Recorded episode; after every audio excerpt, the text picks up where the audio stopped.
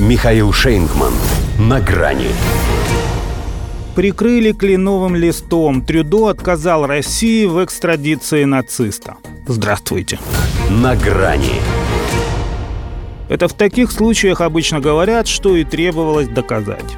Канада отказалась экстрадировать в Россию престарелого боевика дивизии СС «Галичина» Ярослава Гуньку. Некоторые, правда, называют его бывшим нацистом, подразумевая давность лет, мол, когда это было. Но, во-первых, есть преступления, над которыми время не властно, во-вторых, и нацисты бывшими не бывают. Есть просроченные. По назначению их не употребишь, но сущность та же, только уже с плесенью и запашком. И если Канада такое добро решила оставить себе, то исключительно потому, что свое не пахнет. Допустим, нет у нас двустороннего договора об экстрадиции, отсутствие которого они называют якобы единственной причиной отказа. Ну так посадили бы его сами, и не в парламент, он там у них уже сидел, благодаря чему даже те, кто делал вид, что не знал о его героическом прошлом, теперь не могут отрицать, что в курсе. Но нет, как можно, если еще папа нынешнего премьера, когда премьер был маленьким, а папа премьером, завещал ему не трогать нацистов. Хотя Джастин один раз все же ослушался, тронул, когда ручкался с палачом в вышиванке перед тем, как вывести его в свет. Уже доказано, что это была личная инициатива Трюдо. Но спроси его, зачем, поинтересуйся наличием совести, ответит не моргнув, это не я, это все путинская пропаганда.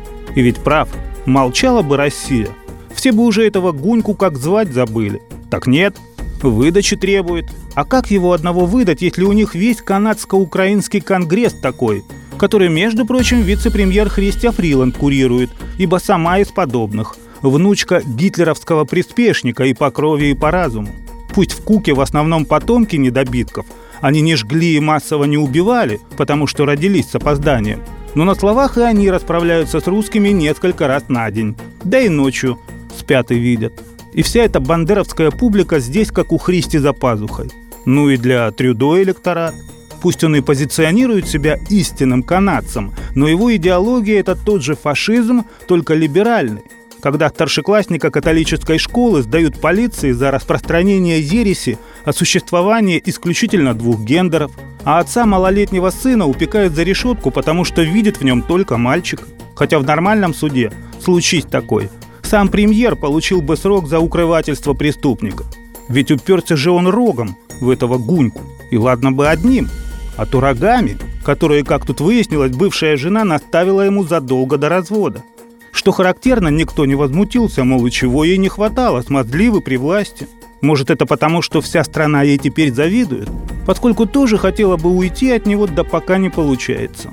По себе же знает, что вроде глава, но занят только собой, своими носками и ЛГБТ-повесткой. Потому и рейтинг никчемные 20%, что Канаду он уже не заводит. Зато завел себе личных нацистов. До свидания. На грани с Михаилом Шейнгманом.